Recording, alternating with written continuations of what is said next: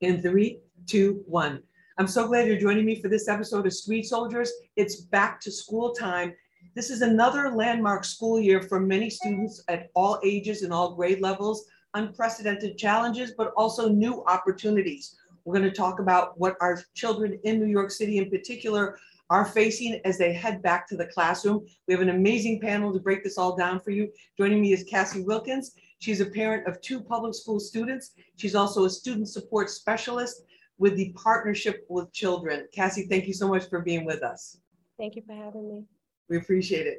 Also with us is Victoria Richardson. She is an educator and she's a graduate of New York City Public Schools. She went through the system and she's also a Science Genius Program alum. Thank you, Victoria, thank you so much for being with us. I'm glad to be here, thank you. We appreciate it. Also joining us is Dr. Christopher Emdin. He is a professor of education at USC. He's also a scholar in residence at Lincoln Center, and he's also the founder of Hip Hop Ed and the Science Genius Program, which has changed the whole way many, many students look at STEM education.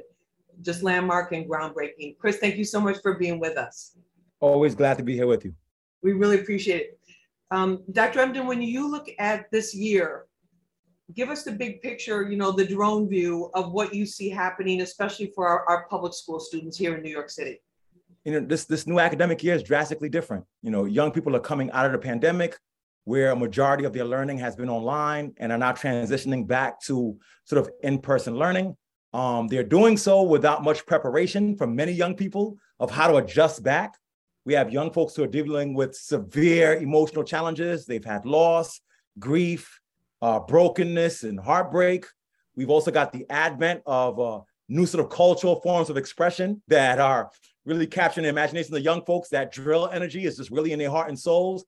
And they've been on lockdown for so long that they're ready to get out and they're ready to be social. So educators have to really be aware of the complexity of the landscape. At the same time, the same high academic expectations are required. They still got to pass their Regents exam. So it's a perfect storm of conflating experiences, and we've got to be ready for them. And a lot of challenges and a lot of different pressures from various areas. Cassie, as a parent, what are you seeing happen with your 2 sons? Well, as a parent, honestly, there used to be kind of a separation between parenting and then sending my children to school. And it was just like, okay, you do your part, I do my part. And what the pandemic exposed is that my part doesn't end when I drop my kids off at school to be students. I have to put more of myself into their situations. I definitely, this year and last year and the year before that, differed because I needed to be on my toes, like 100% know what's going on in their particular school buildings, know what the plans were from the Department of Ed moving forward, know where my children stand, being that they don't go to some fancy school that's outside of the inner city. It's not heavily populated as far as funding, you know, so it's a new world. It's a new world. It's definitely a new world. Victoria, from your various vantage points, what do you see? Give us a sense of how you're looking at this school year. I'm actually looking at the school year with a lot of optimism. I think we have a lot more certainty than we did in the previous year. I'm excited to be able to see all of my students' faces for the first time in so long, to be able to sit closer than 3 feet apart, to sit together on a rug or at tables and to do group work. I'm really excited to be able to go on field trips again and increase that learning that happens outside of school. So I'm really looking at this school year with a lot more optimism than I did with the past ones, because there's so much more that we can do.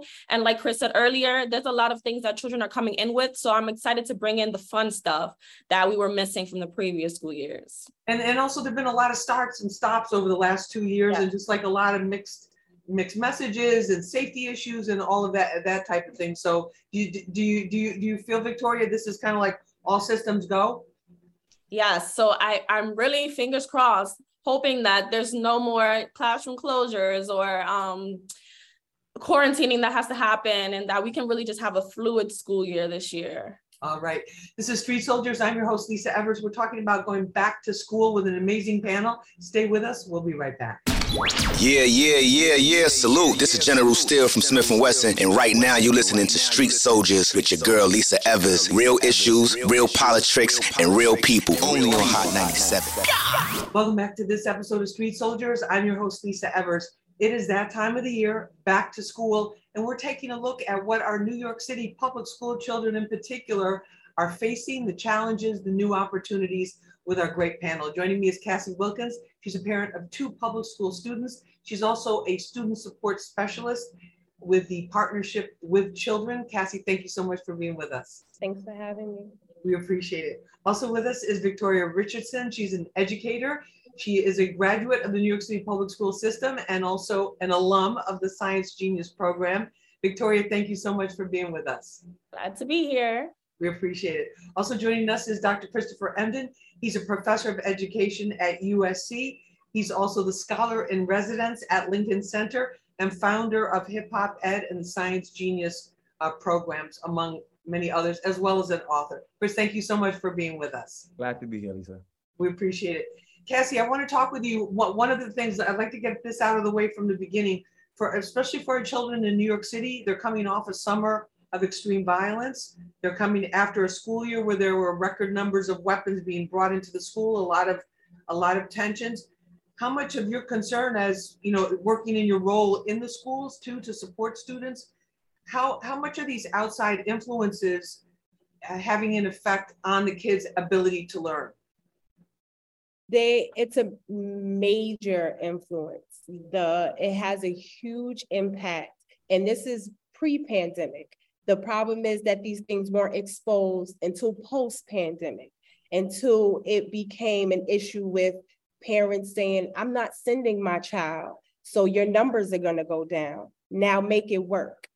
And that issue has always been within our schools, and it's even more prevalent because it's not just the gang violence. It's random shooting. Like, it's literally, I dare you to shoot this block up and it's done.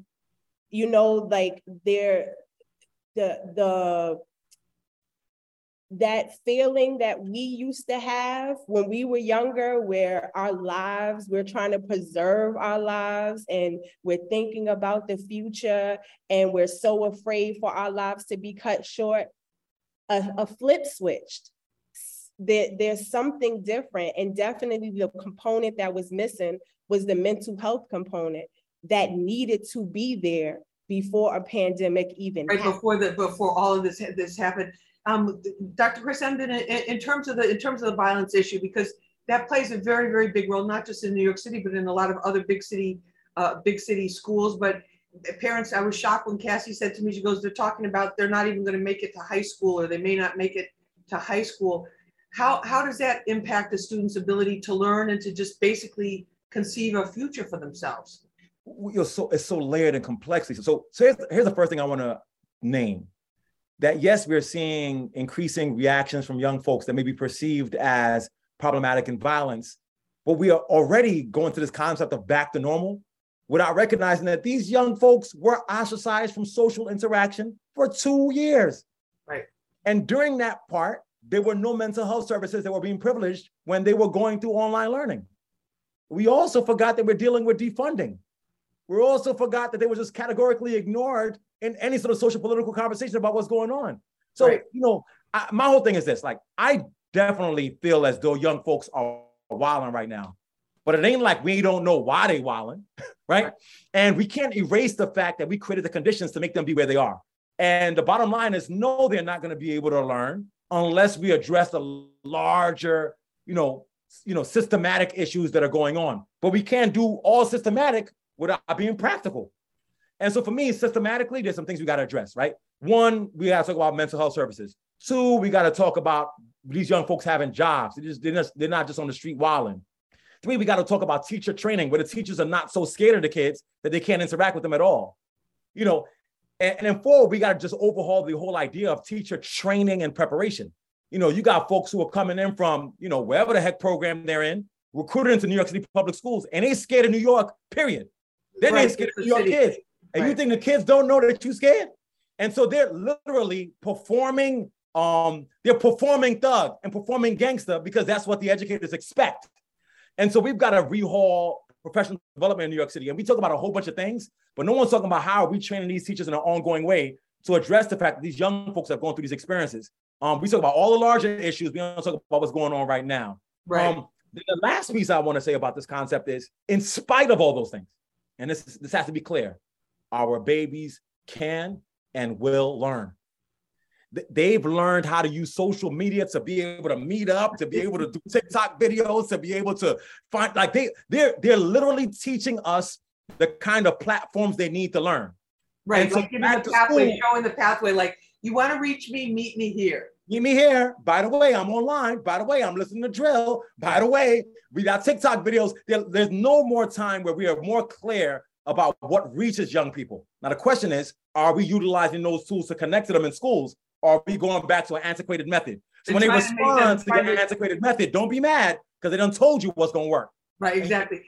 Victoria, I'm curious, give us an idea, like what age group of kids do you teach? And what do you think about this whole, you know, these issues of teacher training? Because it isn't like you just have to master the academic part. It's like you really almost have to take a holistic look at each student and deal with other aspects of their lives, right?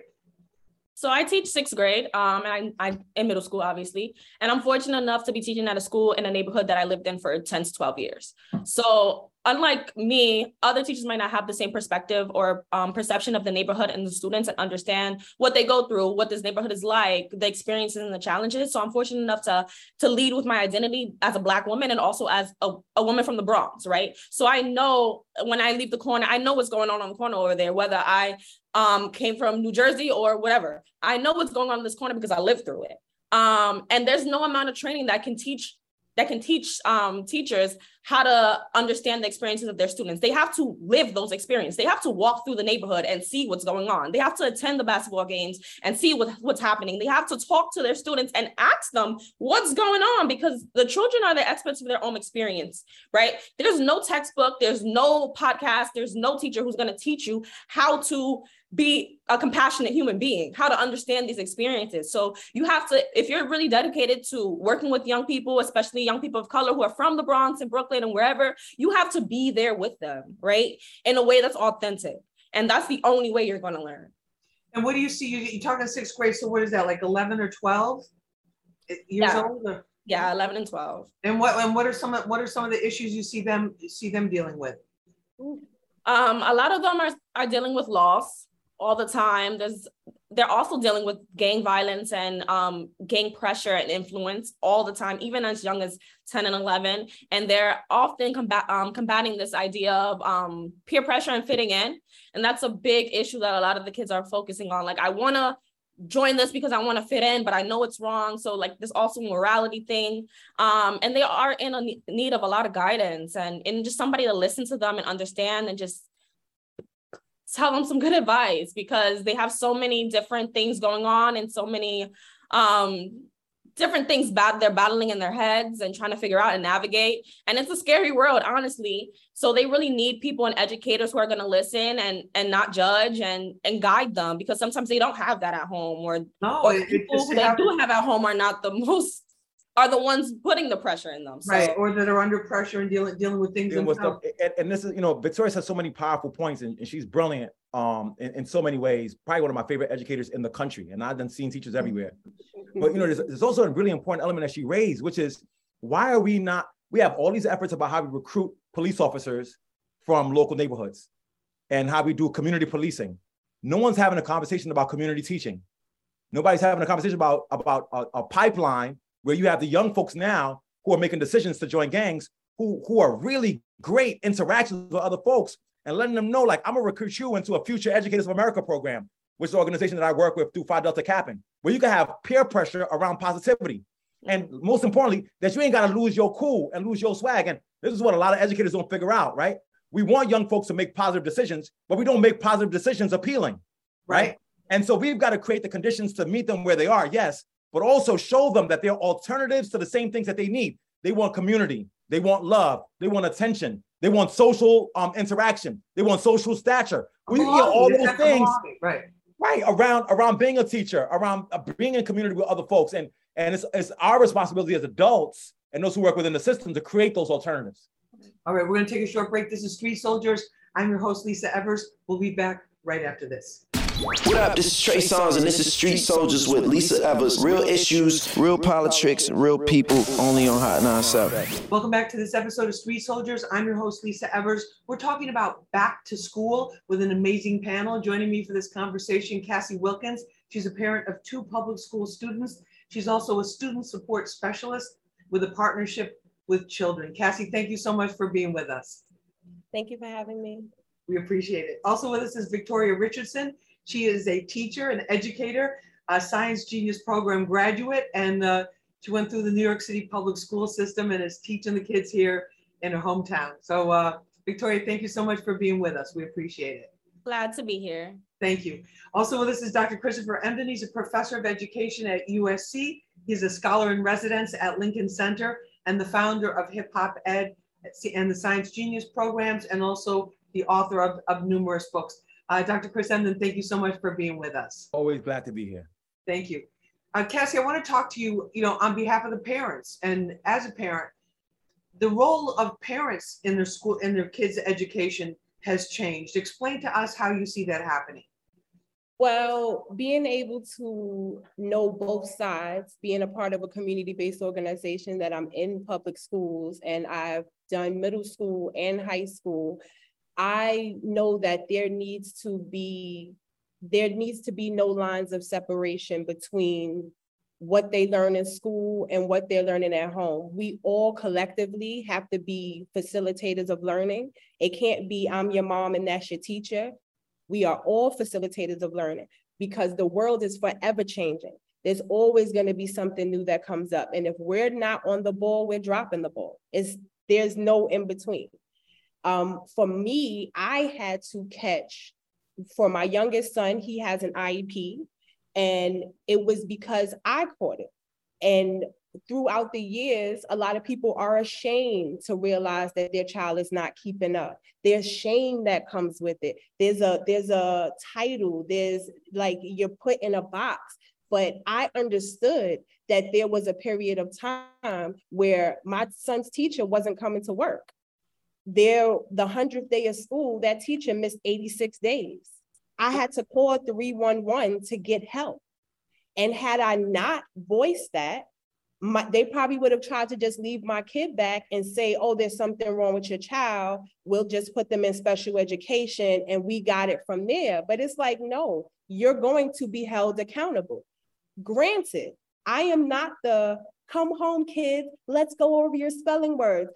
I'm not. Because I work.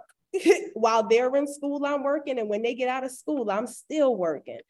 So, but I knew that there was no reason that a first grader should be coming home with coloring pages every day.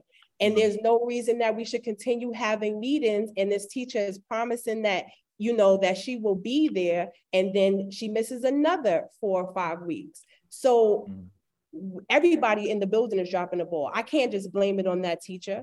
Where's the principal? Why are they not taking from this goes in the system. She's not clocking in. So you see that she is not there. That is a foundational grade. The first grade, is when they learn the foundational things. So for you to just push my kid through the system, had I not been somebody that's there on the outside looking in and also on the inside, that would have gone over my head. There's no telling where my son would be now. Now he's a 7th grader. He's on the honor roll. Oh, good. That's great. He loves school, but that could have been swiped away. And now I'll be having to fight the streets to give me my kid back because what do you have? If I can't keep up in school, I can always keep up with the streets. Right. There's always someone there that'll take it. This is so important. You know how I do, Lisa. I got to sometimes interject when these points are so important. Please do. Victoria, you too. I saw your wheels turning there. What Cassie raised is so powerful. And I want us all to understand this. And I know that you get a lot of community folks who are watching this. So this is not just about us just talking randomly. This, it's for y'all to get some nuggets of truth and wisdom out of this. When we collectively as a community complain about the violence that our children are enacting nowadays without addressing with the same kind of fervor and energy and anger, the kind of emotional and educational violence that they're undergoing at the same time. We are now blaming our children for the flaws of the system. Yes. Kids who have violent acts imposed on them in schools, like not getting what they deserve, like not being loved, not having clubs, not having activities, not having mental health. Like when the schools drop the ball on the basic things children need, that's when they go out in the streets and try to get it. Yeah. Schools are supposed to be able to have you have a club or activity or to have counseling, to have therapy. Your tax dollars are paying for that. So when the school don't do it, your baby goes out in the street and tries to find it with some thugs. Right. So you've got to be like, don't be mad at your baby when they respond to the violence the school imposed. Be mad at the school for not creating the conditions to allow your child to be able to get what they want. Now, we're not saying that we don't blame the kids when they wild out. When they wild out, they should be punished. But if you're mad at the kids and you're not mad at the school the same way, something is wrong. Because we've been trained to see the problem in our children and not seeing the problem in the conditions that created the violence for our children. So her baby ain't the only one who came home with just coloring books and not being loved. Right. There are hundreds and thousands of children who went through that. And those kids who are not loved in school, don't get attention in school, don't feel like they're accepted in school, go out there and there's somebody on the street waiting for them to give them the same things that school lacked. Look, love, attention, commitment, somebody telling you that you're smart and telling you that you're valuable. That could go either positive or negative. Right. A gang could do it, a school could do it. Right. You know what I'm saying? A gun could do it, a textbook can do it. But if the textbook and the school ain't doing it and they go chase the other one, don't blame the children. Blame the system. No, I always feel like before we blame, of course, teens have to be held accountable for action. Mm-hmm. But the fact of the matter is, before we start blaming en masse a whole generation or group of whatever of these kids and these teens and young people, it's like they're reflecting to us the world that we've created. We created this world that they've had to navigate in with fewer support systems than probably any other generation in a very, very long time. Victoria, I'm curious about your thoughts in terms of the parental involvement. How important is that? Do you see in terms of the kids that come into you? Because sixth grade is also another turning point too. Isn't that kind of like where they're like going, they're either going to go this way or they're going to go this way, or we're just going to kind of coast them through and give them the trophy even if they didn't win the game. Right. And sixth grade is a really awkward age because that's the age where they start coming to school by themselves. So you don't really get to see parents on drop-offs and pickups. So parent engagement gets even more trickier. If I'm not reaching out, oftentimes I don't hear from parents. And that's very upsetting to me because, like Cassie said, there's no line in between. We're partners in this. We're doing this together. I can't do this without you and you can't do it without me. So I think a good thing that came out of the pandemic is the virtual space, right? So parents don't necessarily need to come into the classroom anymore. Right. We're always available on Zoom or Google Meets. And a lot of the parent-teacher conferences that we've been having have been on Zoom and Google Meets, which I think has increased parent engagement a lot. And I'm grateful for that. And I'm grateful that we realize that this is an opportunity for us. And I'm hoping that next year, while everything, I'm pretty sure, don't quote me on this, that all of the parent-teacher conference will be on Zoom. So I'm hoping that we'll see a lot more parents. And I hope that parents use these tools and use this as a way to connect with us, because I need to know from you. Like, you know your kid best. I spend so much time with them, but you know who they really are, right? I know who they want to be.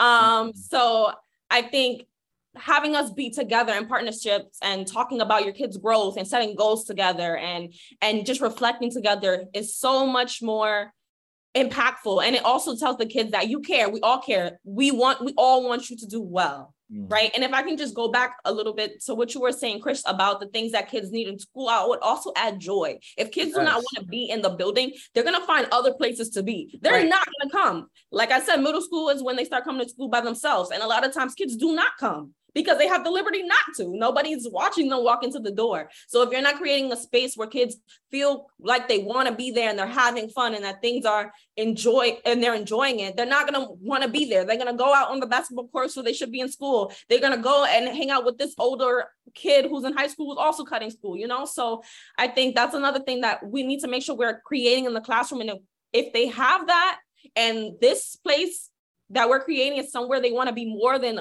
somewhere else, they're gonna be here. And it's interesting you say that too, because I had a teacher contact me on social media, and she was talking about how what they do is, and the kids are elementary school and middle school, They actually go outside of the school on the block before the kids are coming in. So the kids are feeling like, hey, Miss So-and-so, hey, Mr. So-and-so, and how you doing, blah, blah, blah, hey, your sneakers untied or whatever. And that there's just like a little bit of a, so that they feel like connected, Yes.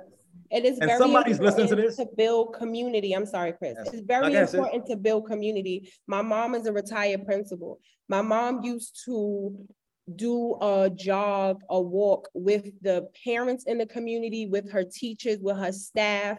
Like, we're going to do this fitness thing. She used to do a march with Marcus Camby when he was on the Knicks, and he would come and he would give give autographs and book bags and school supplies. And they were celebrated, but not just the children, their parents, their siblings, they are part of that community. We have to include them. They are stakeholders, but we have to let them know that. There has to be this, we have to stop with this, oh, this is school business. There's no such thing as school business. If my child is in that building, this is all of our business. It goes beyond education. It's safety. It's just, an institution is an institution is an institution. And we know that. We're smart enough to know about school to prison pipeline. We're smart enough to know how things are set up just in life, and always have been. The only thing is that COVID ripped that pretty little wrapping paper off, and we got to see it for what it was. Now that we see it, are we going to decide to put another pretty little Band-Aid over it? Or are we going to start with the root problems?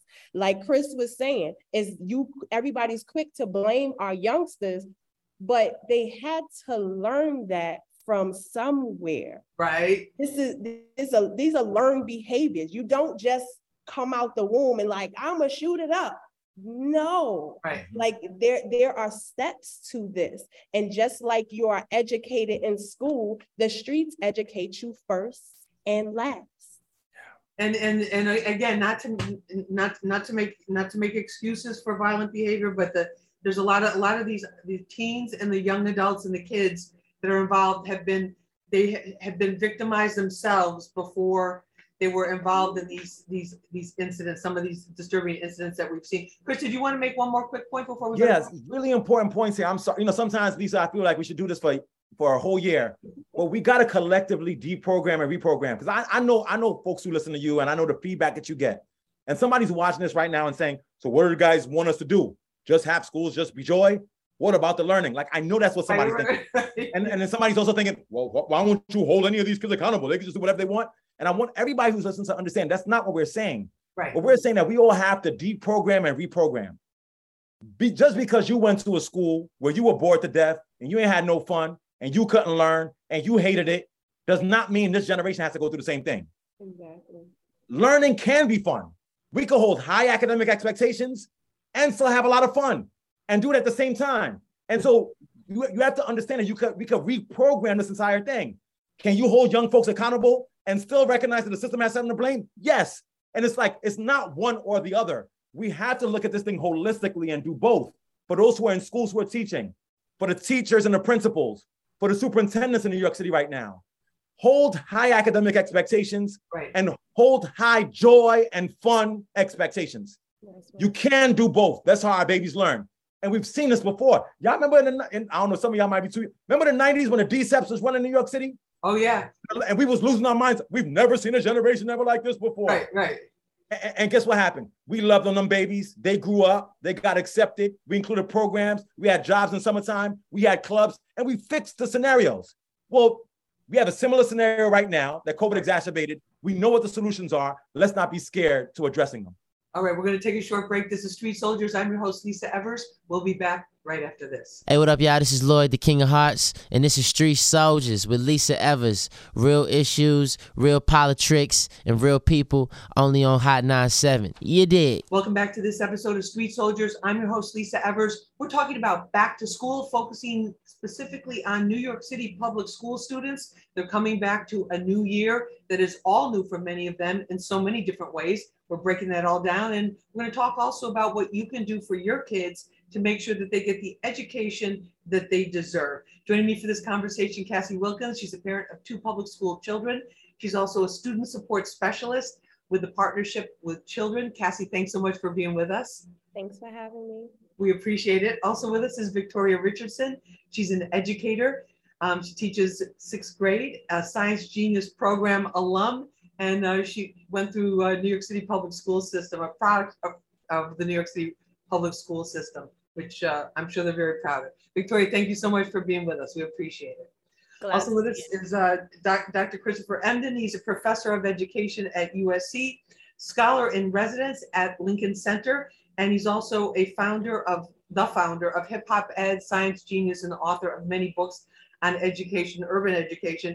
Dr. Christopher Emdin, thank you so much for being with us again. Glad to be here. Thank you. Chris, when we talk about the issues the way that we're talking about them, I don't want to stereotype our children in the urban areas, because there's children that are exhibiting a lot of different types of behavior too in other communities, but I guess the difference is they have more resources. Yep. Yeah, absolutely. I mean, they have more resources, but the fundamental ideas of loss, of grief, of belonging, of centering joy, these things are necessary for all children. And so whether we're talking about folks who are on the burbs, or we're talking about folks, you know, in the middle of the hood, young folks need to know that they're loved. And here's the piece of this as a strategy for parents and even for teachers that we miss over. It sounds really simple, affirmations. I always ask folks, what are the words of life that you're speaking over the lives of children every day consistently to the point where they believe it? So for example, my child walks out to my school and goes out every day. I take 1 minute before they leave. You're smart, you're valuable, you're a mathematical magician, you're a genius, you're the best thing that ever happened to me, you're gonna make amazing decisions, you're bold, you're wonderful, you go out there and learn, and send him on his way. The first day, your child's gonna be like, what is mommy or daddy doing? And then you say it the second day, and you say it the third day. And when you say it the third day, by the time they go out into the world and something happens where they have to make a decision, the words you say over them echo into their minds, into their spirit, into their psyche. We always talk about big solutions. The small solutions are the words of life you speak over the lives of children, whether they're in the suburbs or they're in the hood. If you let them know what you think of them and you make them believe that, it changes their decision-making. So that's one basic thing. Then we got programs like Science Genius that the brilliant Victoria is a graduate from, right? Have the kids, if they're into something cultural, connected to the academics. Science Genius had kids writing rhymes about science content and writing rhymes and poems about their lives. So academic rigor, they got to learn the science, but they get to perform. They get to meet other kids. They get to go to a university. They need to build community. Now you got a whole squad of people who are your friends around something positive. Every school can institute a program like Science Genius. If you want to, reach out to me. Hip Hop Ed, a gathering on social media where you have educators across the country, parents across the country, students across the country, just sharing ideas and resources. If you want to go fast, go by yourself. You want to go far, go in community. Find a community, meet up on Twitter, meet up on IG. So we have solutions that are right at our fingertips. And I think those 3 things I mentioned can transform the lives of children if we're intentional about enacting them. No, and that affirmation thing, because so often too, you'll hear parents say, well, you know, you're just not as smart as your brother, or you're not as, you know, or your brother did this, that, you know, when he was 2 years younger than you and you can't, you know, like those kinds of things that come out. Victoria, what about that? Well, I think we should always be speaking life into young people. I love affirmations as well. I start every lesson with an affirmation followed by a meme of the day. And that just sets us off for a good lesson every single day. And you never know who needs to hear that affirmation that day, you know, it's going to reach somebody. So always speak life. We don't need to compare any 2 students, no matter what. Everybody has their own path. They learn at their own rate. They grow at their own rate. And we got to accept that and lean into that. That's okay.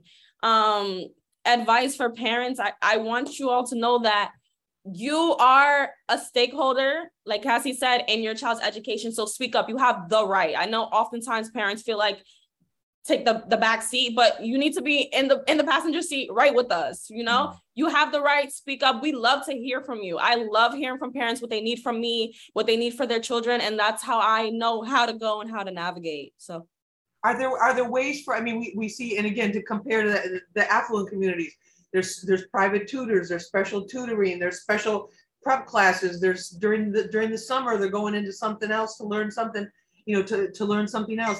For parents that do have, you know, that they're finding that their child is just not keeping up and, or needs help in one particular area? Are there things that they can do when they're on, you know, a tight budget?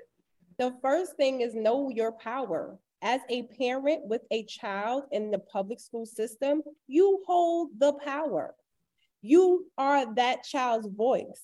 You have to speak up and advocate, not just for your child, for yourself, for your community. There are so many things that are purposely not told to these parents so that they don't have to deal with backlash and don't have to do paperwork and don't have to answer to this person or that person. You hold the power. Even if you don't have time, guess what? I have a voice. I noticed that this is what's going on with my child.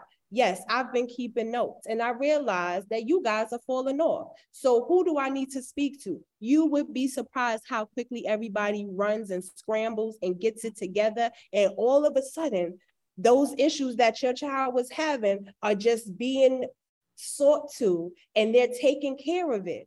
But because we lack the education as parents about the power we do have in these institutions, the cycle continues because no. And there are folks who are taking advantage. Oh, absolutely. Cassie, tell them, if you look at New York City, and you can look literally, if you look at the demographics by socioeconomic status of the community, you can chart the socioeconomic status of the community to the connections that the parents in those community have in conversations with the superintendent, with the district, et cetera. Yes. In the hood, we so scared, we don't act up. I promise you this, in Chelsea on Fifth Ave, them parents is getting it. Also, in those communities, they ain't scared of IEP. Nope. In the hood, when you say my child needs an individual educational program plan, we like, oh, my baby got special ed. Oh my God. Over there, they be like, excuse me, my child needs an IEP, because they understand if their child got an IEP, that child gets special services. Yep. So right. In the hood, we stigmatize IEP. We stigmatize needing special education. And those communities, they're like, oh, word, that's a benefit. We get extra resources. Again, we got deprogrammed. And the reason why we can't deprogram is because these are parents who've been hurt by the same school system. They didn't like schools when they went there. So now they got to send their kids back to a school that they are scared of. And we've got to heal in order for us to get what's best for our children. No, absolutely. Spot on, Sister Cassie, spot on. And then Cassie, also you were raising that point too about keeping notes, like even on your phone, on a notes app or something, just of the conversations, or of like, notice my son or my daughter was, you know, XYZ, brought it to the teacher, teacher did not address, you know, or teacher wasn't, like that one teacher wasn't in the classroom for, wasn't teaching for like 86 days. No, these are excellent tips. And what about, one last thing, I want to get a quick thing from Dr. MW. You've been very big on parents reading to their children from a very, very early age. Are you still advocating that? Real quick. I never stop, beloved. Look, your baby do exactly what they see you doing. Whatever it is, you online, they're going to be online. You on TikTok, they're going to be on TikTok. You pick up a damn book, they're going to pick one up too. I mean, literally, we literally, you look at a child and you say, man, how did my baby get this way? By looking at you. And so we have to be intentional about what we model for our children. They learn more about what we model than what we say. Yeah. And then the last thing I'd say, shameless book plug, but essential. We also got to be ratchetdemic, which is the latest book, Ratchetdemic. Ratchetdemic. Ratchetdemic is that we have to be equal parts ratchet and academic. Yep. Kids see us as like, when you're academic, you just read books and you boring and you ain't got no swag and you corny.